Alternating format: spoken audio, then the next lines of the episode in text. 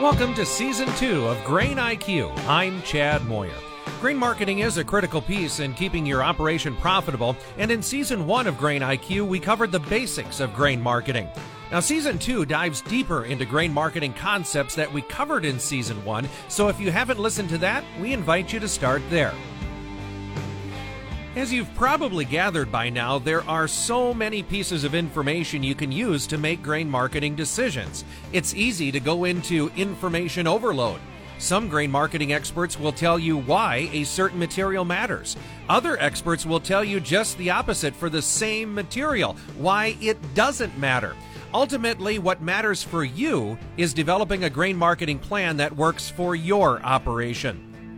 There are two reports from the United States Department of Agriculture that are used by many market analysts. They are the World Agriculture Supply and Demand Estimates, or WASDE, and the Quarterly Grain Stocks Reports. We'll break this topic down into two episodes. Jeff Peterson is president of Heartland Farm Partners in Lincoln. He joins us today to break down why he uses these two reports. Today, in part one, we'll focus on the WASDE report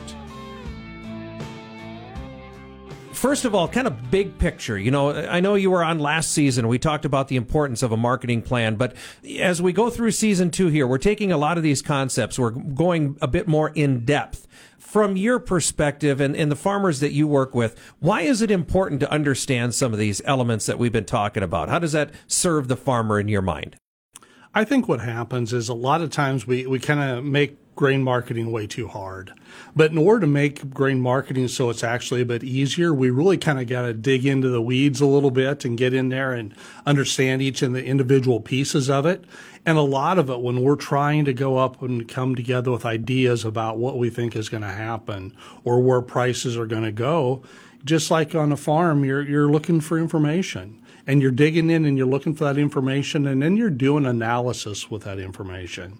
And then from there, then you're able to, to really go ahead and put together that marketing plan and, and develop your triggers and, and develop what's going to happen when your trigger hits and how you're going to execute it and, and what action it is that you're going to take, Chad. Yeah. And that's what we're going to try and accomplish here on this episode is talk about some of those elements that are a part of your decision making process that give us some of those indicators like you had talked about. When you look at all of the things that are available, Jeff, there's, there is a lot out there. Admittedly, there's a lot of information that's available, but there are really two key things that I think that are a big part of the work that you do with farmers. What are those main things, would you say? Well, I think the biggest thing that we do for them is that as we come in, we, we help them understand how can they physically go ahead and trigger a sale. Okay, what's going to be that process? So, just like they plant a certain hybrid of corn, we help them have a distinct way in which they know when it's time to sell. And then from the other side of it is that we're there to walk with them and help them to be able to execute and know what's the correct tool to use when it's time to physically sell.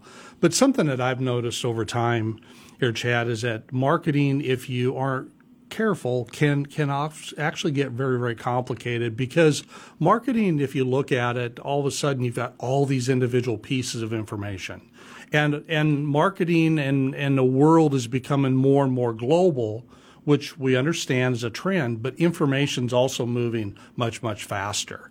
And I'll give you an example. So, for instance, you can jump on Twitter, which I think Twitter can be a great tool to use at times. But all of a sudden, you jump on there and you get all these pieces of information coming at you but a lot of them are disguised as information or facts, but they're really opinions. So you have to really get good at being able to get back to the source and, and kind of simplify all this information so that you just don't become overwhelmed with it. And, and look at what are reliable, dependable sources that don't have a, a bias or opinion. Now, there are several reports that we're going to talk about here today that I think fit that definition. They should not have a bias. They should be uh, they should be just fact as we know them right now. And those are a couple of USDA reports. Uh, we're going to talk about the WASDE report, the World Ag Supply and Demand Estimates that come out monthly. And then there's the quarterly grain stocks uh, report that comes out, like it says, uh, four times a year. What are the keys with these two reports? Why do you think they're important, Jeff? Well, I think first starting off on the WASDE report, what the WASDE report does a great job of is is looking at all these countries that produce and all the countries that use grain all across the world for all the different commodities, and we'll talk more about which ones they report on. But then they uh, they've got boots on the ground, people in those different areas, bringing all that information together. So in a, a one very organized way, we can get a look at information that our belief would be does not have a bias, does not have an opinion, does have a statistical way in which the information is gathered to give us something that we then can use, or according to how we want to, to be able to go ahead and develop an opinion about the market. And so, I mean, that's what we really rely on from the WASDE side. It gives us a great way of looking at supply and demand, who all the world players are in each of those areas. And, and then from there, we also then can go over and take a look at the grain stocks and the grain stocks report itself. That's just a good way for us to know what amount of bushels as we progress through the year are basically on the farm in bins or are physically been transferred and they're sitting in grain facilities. And just to have us an idea at different moments in time, the amount of those bushels. We'll talk about the, the importance of each one of these individually. So let's dive in. Let's talk about, uh, spend some time on the WASDE report. Since it is, uh, like we say, it's monthly, there's a lot of information in there. But when you break it down, when you boil it down to what it is, what is the purpose of the WASDE, Jeff? Yeah, so for us, and, and, and the purpose of that is to really give us an idea of what is the amount of supply, what's going to be produced out there all across the world, in each of those individual countries, everywhere you can imagine. And then from there, it's the amount of how much of that supply are we going to use? What's the demand going to be? And that's reported not only on the U.S., we focus a lot of time on just the U.S., but it's all across the world. But it does go beyond that. What it also tells us as we get into the numbers themselves, it not only tells us what they're going to produce and what they're going to use, it tells us how much is an individual country going to need to import. How much are they going to be short? It also tells us how much are certain countries going to be exporting. So if you think about it, you think of a big table. On one side, you've got all the world's producers, and across the top in the columns, you would have all the basically world's users. And so, what USDA does a great job of in the WASDE report is also balancing that out and giving us an idea how does this matrix balance out? How does the amount of supply from one country, where does it end up? And so that's the level of detail that's physically going into. What that does for us and does for the marketplace, really, Chad, is it it tries to make it so that there aren't a lot of surprises. Now, we know in the commodity market there's going to be a ton of surprises. But in order for us to have an orderly market, one that does not go too high at times or go too low at times, it's really good to have a source of information that's available, that's continually updating us on how all these different supply and demands, imports and exports balance out.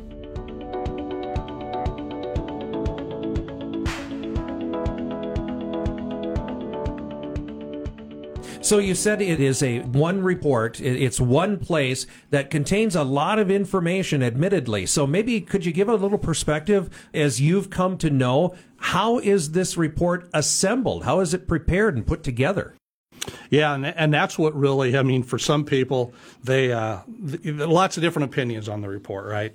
But as we dig into it, what they've done and what I appreciate about it, Chad, is that it's a very statistically reliable based on their methodology and sampling, but there's a lot of layers to it. So let's dig into those layers. First of all, starting off, what you've got is you've got the World Agricultural Outlook Board, okay? Within USDA, they're responsible for physically saying, okay, we reviewed the numbers, we're going to sign off, and we're going to approve the report.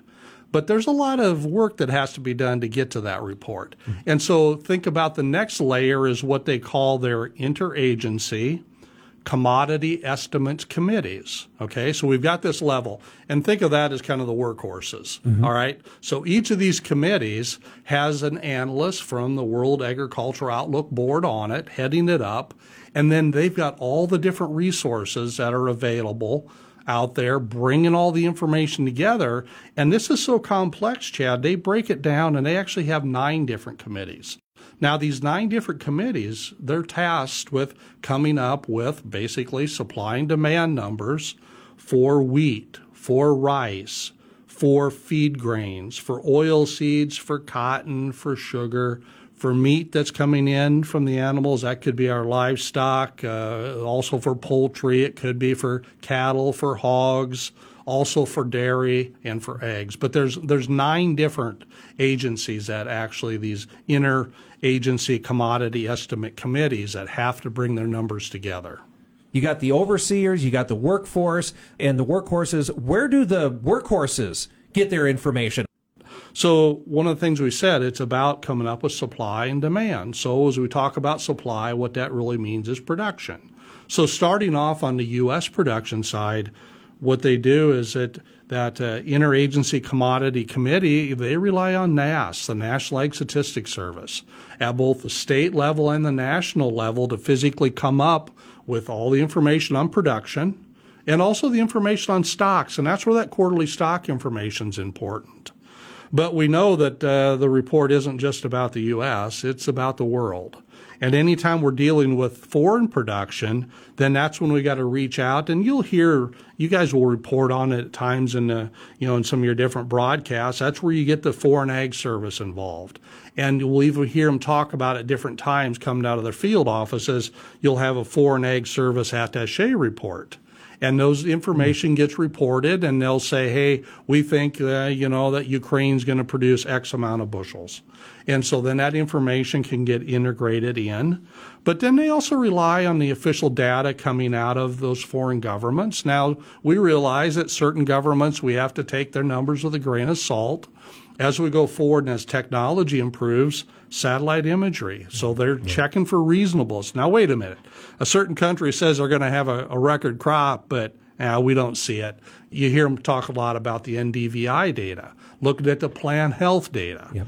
In addition to that, you got to take a look at the information for those areas. So they're just not blindly taking this information and saying, oh, we're going to accept it at face value. They're cross checking it. They've got their different models in place to be able to bring that together.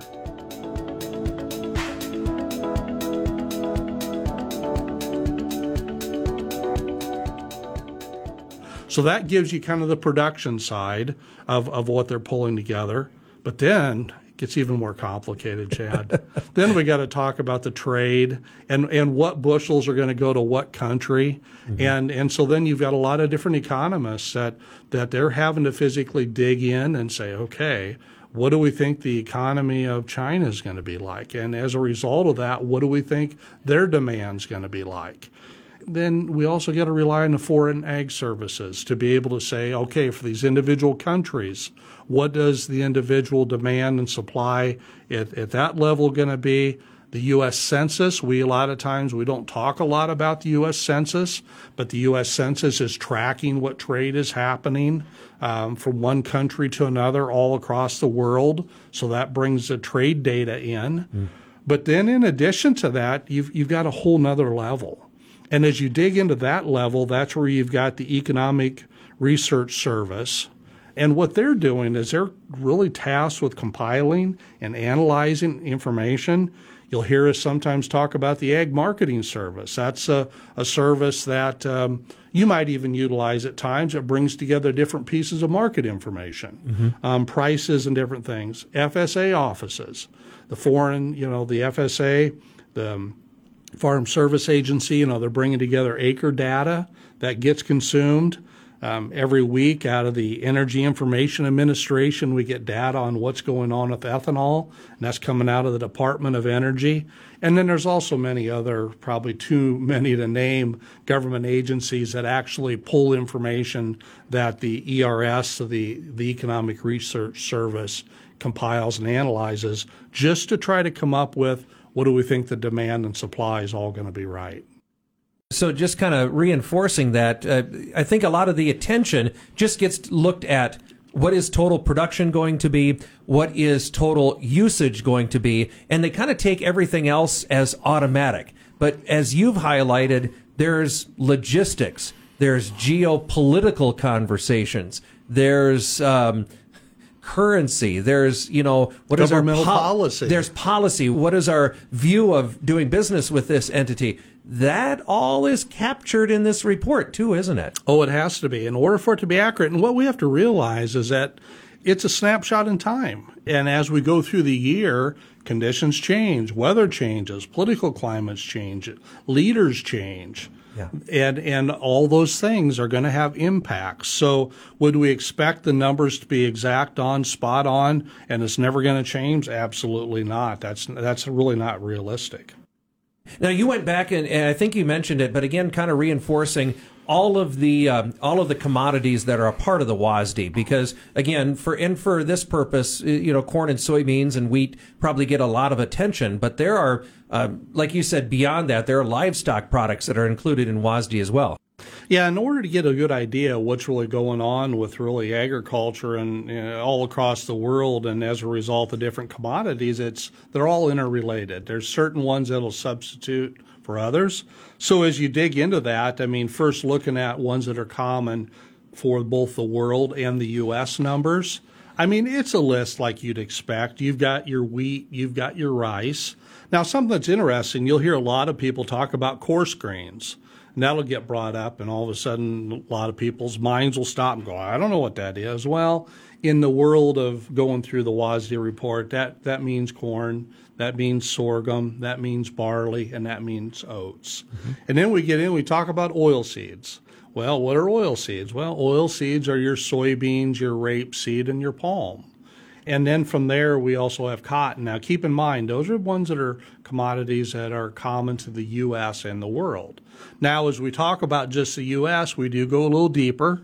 We also include sugar. We also do talk about meat, whether that be hogs or whether that ultimately be cattle. We get into poultry. We get into eggs, get into milk. And believe it or not, Chad, also because it's it's an important factor. Uh, we talk about Mexico's supply and use of sugar, and and that gets all back brought together. So those are all the different commodities that that are involved in the WASDE report.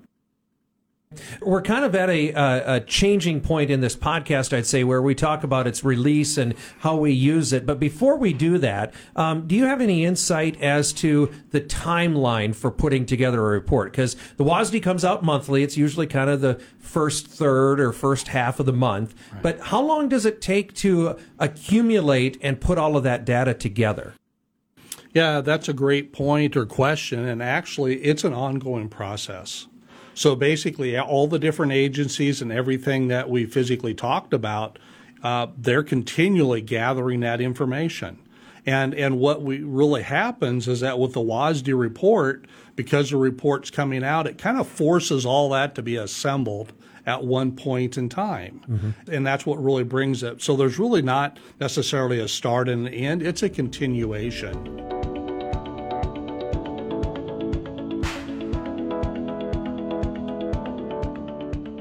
Well, let's just switch gears here a little bit and talk about uh, the release of this report. Now, there is a cornerstone of USDA reports and I think that cornerstone says everybody gets the information at the same time. Why is that re- important? Why and, and how does USDA accomplish that? Yeah, so let's just take a look at the importance of the information. So what we're talking about from a fundamental perspective, the, the supply and the demand, is that if uh, if for some reason somebody got the information ahead of others, in this day and age, they'd have a big advantage in the market and they, they could take advantage of that, right?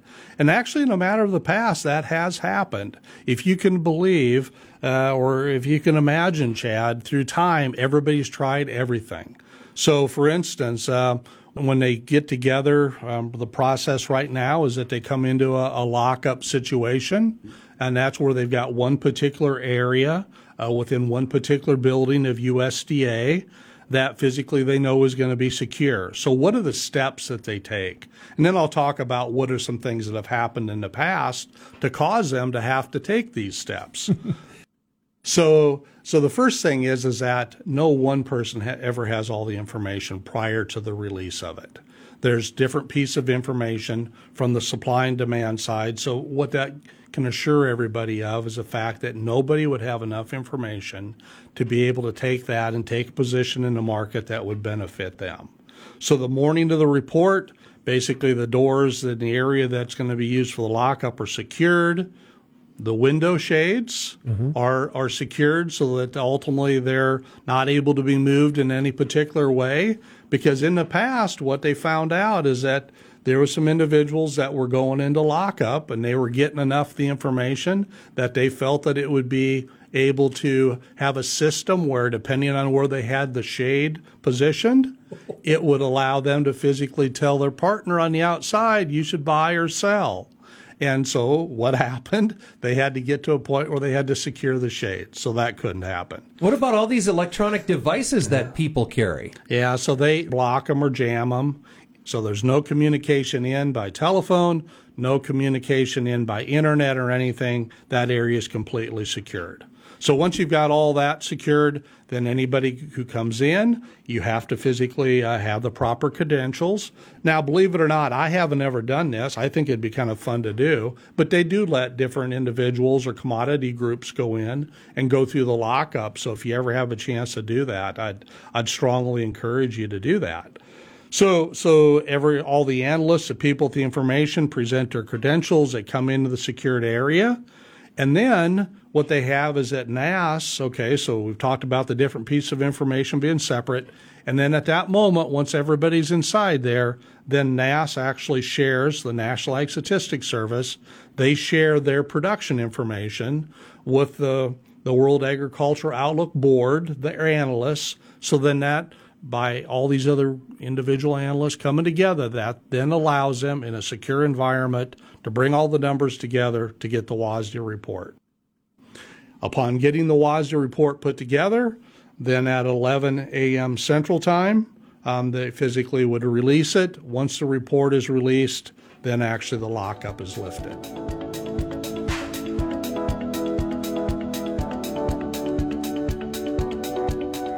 We've talked about all the information that goes into it. I guess as you look at it, how is it structured? What are the pieces of the WASDE? You know, and a lot of times I don't think everybody gets a chance. I don't know how many people actually have had a chance to take a look at what the actual WASDE report is. I mean, it's generated in a PDF form, it's in a, a written form, but most generally what you see, whether it be in the media or social media or wherever, you just see bits and pieces of it. But you've got a very extensive document. You've got a document usually about 40 pages long, okay? the beginning of the report's a written summary that, that really just highlights what they physically the analysts saw. You know, was production up, down, explanations on why they changed demand. And believe it or not, that usually run about five pages. Mm-hmm. And then from there, what's nice is they give you all the contact information for the analysts who were in charge of each of those interagency commodity um, estimate committees. Then you've got a brief table of contents for just simplicity to look through the report. And then the data itself, Chad, the US and world numbers, it's about 26 pages. Just of the numbers just and the calculations. The numbers, just the numbers and calculations. And so that's the level of detail. And and what I'd mentioned at the beginning is that, you know, what they do in their processes, there's they're statistically valid what they do is they actually give you three pages of just statistics. Mm. And that statistics that they physically give talks about the reliability of their projections. They'll be the first to admit they're they're never going to get it hit it perfectly. But what they do is they track everything so close, they're able to tell you basically for that given report, for that particular piece of information, they're able to tell you what the statistical reliability is. That takes up three pages and then at the very end, they give you a listing of some of the additional reports that you can use if you want to look at it and dig in and see behind the scenes even more data about what's supporting the information that goes into the WASDE report. As you were talking about the statistics, you know, that's kind of the, the that's the pages that prove that we do or don't know what we're talking about maybe or the, the maybe the validity of this or what we think of it. Is there ever a situation where USDA will say hey, there are gaps that we're not sure of, and we want to make that known, or the fact that we think we've got a lot of information, we think it's pretty good, and we think that this is as spot on as, as we ever can or absolutely can be at any given point. You know what I'm saying? Yeah, I do know exactly what you're saying, and I'll, I'll give you an example where they where they will do that. Um, basically, in this last report, we kind of had an example of one particular port where we where we ended up having a situation where there was acres of wetness up in North Dakota, South Dakota, and Minnesota, and what they said is, you know what, we need to have a resurvey of those acres. So they went back to the entity, they went back to NASS, who was supplying that data, and they did a resurvey, and then that information gets brought in. And so, yeah, in the front section of it, on the write up that talks about, they'll they'll address any particular issues or where they think they need to take additional steps. So we've come to this point now where uh, let's let's take this big report that we get, like you said, some forty pages, five pages of summary, forty pages of report boil it down to what does it mean to the farmer? What information in the WASDE is going to be of value to the farmer and his efforts to market grain, Jeff? Yeah, so what we like to do, or we like to say, is you know, in the beginning, we talked about how complicated all the information could be. But in order to have a very good marketing plan and to have information that you're working off of, you have to simplify that process. And so what we do is we take these 40 pages and distill it down and said, we want you to be able to walk along, understand the market with the least amount of numbers that still carry the most significance. And that really comes back down to using total supply minus total demand. Okay. That gives us an ending stock number, the amount of bushels that we expect to have left over. Now, what did we do there? Well, we took all this information about what production was going to be. We took all this information at the US and world level about demand, and we've distilled it down into one number. Now, that one number by itself is very useful, but it becomes even more powerful when we do one more calculation. We take that ending stock number divided by our total demand, and we get a stocks to use percentage.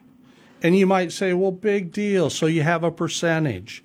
The power of that percentage is huge, Chad. What we're able to do then with that percentage is we're able to say, okay, what this says is that when we look at this pile of grain that we have left over in proportion to what our demand is, that percentage we then can compare back from one year to another to another, and then we can look at the price. And what it gives us is a reasonable price range of what we'd expect the market to be performing at under the situation that we had at that moment in time when that WASDE report was released. Now, you have to keep refreshing that percentage.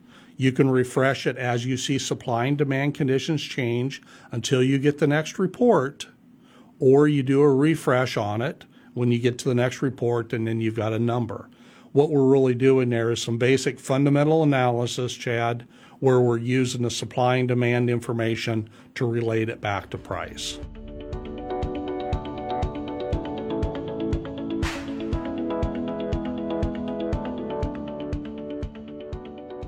And I would imagine that uh, an abrupt change in that number, and that ratio that you described, much like the market, the market likes to know a lot.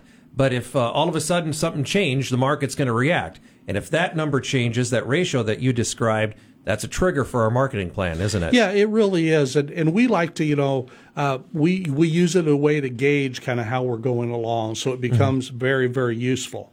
Now there is another number that's useful to the farmer. I wouldn't say it really necessarily would cause us to take any action in our marketing plan, but one of the things that I failed to mention that they also do come up with is they do come up with a marketing year average estimate. And for price, yeah. For price, exactly. And and that's uh, right underneath the ending stock number. That's in the calculations in the tables they put together. And that information just gives you an idea where it can be used, gives you a rough idea to say, hey, this is what they're reporting or projecting, depending on where you're at in the crop year. This is what the, they're looking at for the price. How did I do in relation to that price?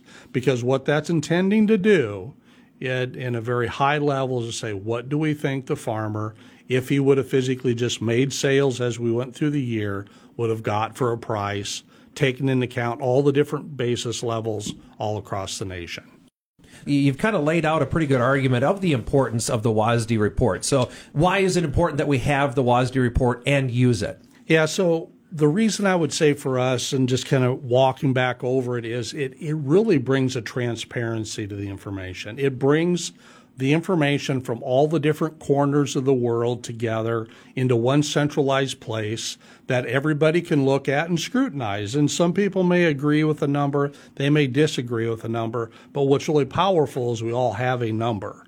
And without the basically the WASDE report, you'd have different agencies, you'd have different individuals, you'd have different companies putting information together that may not be anywhere near accurate. And depending on what happens with that, unfortunately, the market may go way too high or way too low, and that's never in the best interest of any of us. That's where we're going to end part one of our conversation. Join us for part two as we break down the quarterly grain stocks report.